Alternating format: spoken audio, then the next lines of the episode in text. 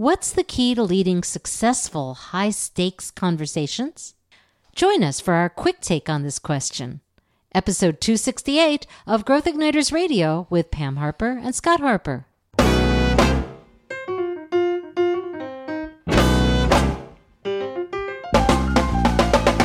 This episode is brought to you by Business Advancement Incorporated, enabling successful leaders and companies to accelerate to their next level of success. On the web at businessadvance.com. And now, here's Pam and Scott. Welcome, everyone. I'm Pam Harper, founding partner and CEO of Business Advancement Incorporated. And right here with me is my business partner and husband, Scott Harper. Hi, everybody. It's great to join you again. As always, our purpose here is to spark new insights, inspiration, and immediately useful ideas that can help visionary leaders accelerate themselves, along with their companies, to their next level of game changing innovation, transformation, and growth. Now, one of the keys to reimagining what's possible to create that game changing growth is to bring together people with a wide range of perspectives. This can spark valuable new conversations, especially when there are high stakes outcomes on the table. But having open conversations is not always easy. As much as there can be opportunities, there can also be risks. You know, this reminds me of the song Brave by Sara Bareilles. Oh, yeah. If you've never heard it, go to growthignitersradio.com, episode 268. We'll put a link to the song in show notes. The theme and the lyrics encourages people to embrace their inner powers of authenticity, vulnerability, and courage, to find their voice and stand up for what they believe in. It's really inspirational, but not easy. So let's talk about what gets in the way of being brave, especially mm-hmm. in, in companies. Right. Sometimes it's self doubt. You know, am I comfortable with my own views. You know, we talked about uh, imposter syndrome, especially imposter syndrome in the C suite. It's more common than you may think. It is. With Chris Kelso a yes. few episodes ago. And we'll have a link to that episode as well. Right. Building on that, even more often, it's fear of negative consequences. Right. At the top of the organization, it can be investors pushing back. Yeah. You can have poor performance reviews some people are concerned about being passed over for promotion. Right. Or holding on to their job if there's a lot of cuts going on. Mm-hmm.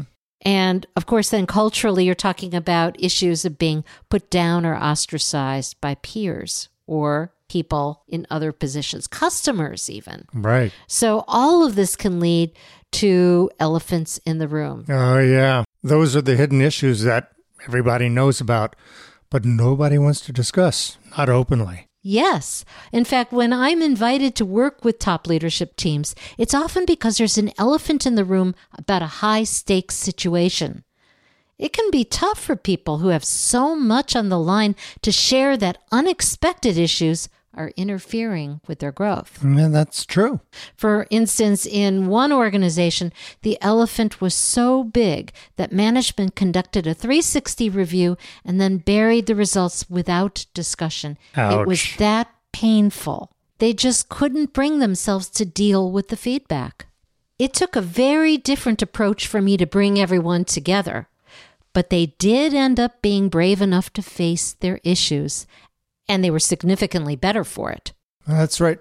We've seen the benefits of stepping up to bravery to have these difficult and challenging conversations so many times over the years. There is so much value for CEOs to create an environment where people at all levels of the company can feel safe to express their thoughts and their ideas openly, even when people don't agree, especially when people don't agree. And this is particularly critical in high pressure situations when there's so much on the line and broader perspectives really do add value. That's absolutely true.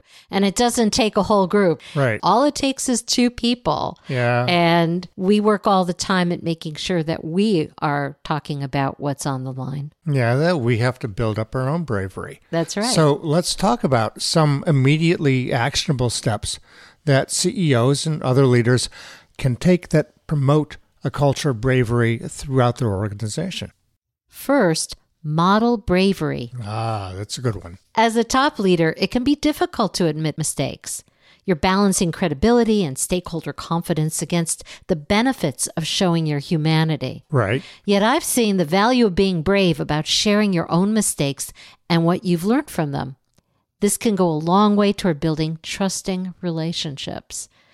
It can also have a positive impact on fostering a culture for more open sharing and listening. Yeah, that's right. And here's a second idea help others at every level be brave during meetings. This is something that starts at the board level, goes through the CEO and C suite, all through the organization. Make it clear that you respect people's viewpoints. You want to hear different points of view, even if they may not agree with yours. And the best way to do this is to dig deeper. If people are talking and talking and nothing is getting better, there's probably more to the story. Yes. Get curious and ask questions and listen carefully and feedback so that people understand that you understand. The thing is, even when you set ground rules for meetings, it's easy for emotions to get out of control. Mm, that's true. People care. Yeah. And at its worst, this can result in people shutting down and elephants in the room start to build. And that could put the whole organization just going around and around in the orbit of the status quo. And that puts everybody at risk of disruption. That's right. Of course, you can deal with this yourself, but it's not always easy to be objective about the dynamics that can be in play. That's right. That's why the more that's at stake and at risk, the more valuable it can be to proactively bring in someone from the outside, someone who's knowledgeable about group dynamics, bringing out all those different perspectives and leading difficult conversations. Yeah, that can be valuable. Now, let's have the third idea. Positively reinforce bravery across your organization on an ongoing basis. Ah, good. Bravery isn't always popular. In fact, it's often contrarian. Right. It can go against group agreement. If it's a safety issue, for instance, it can really seem to slow things down just when you need them to speed up. Yeah, but having the bravery to bring up issues, especially when they're important, when they're controversial, but they're well supported, that can have profound value.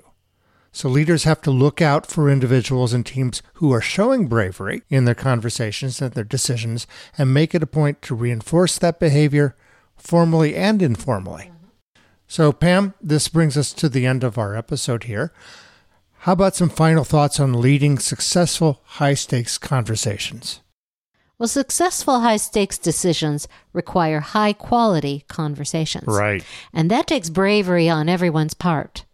The more that CEOs, C suite leaders, and corporate directors model these conversations and positively reinforce them, the more that bravery will become a natural part of your everyday conversations as well. And that's our quick take for today. Thanks to you out there for listening to Growth Igniters Radio with Pam Harper and Scott Harper. If you're enjoying listening to this podcast, spread the good word. Open Growth Igniters Radio on whatever podcast app you use and write a review. And check us out at businessadvance.com. Find out more about our strategic growth advisory services, learn about Pam's keynote speech, and access our full podcast archive. Until next time, this is Pam Harper And Scott Harper, wishing you continued success and leaving you with these questions to consider. How can we model bravery in leading our high stakes conversations? And how can we reinforce brave conversations throughout our organization?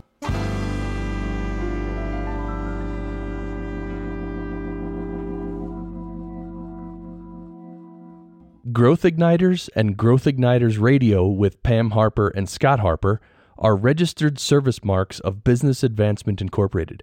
All Growth Igniters Radio episodes are copyrighted productions of Business Advancement Incorporated, intended for the private use of our audience. Except as otherwise provided by copyright law, all other uses, including copying, editing, redistribution, and publication without prior written consent of Business Advancement Incorporated, are prohibited. All rights reserved.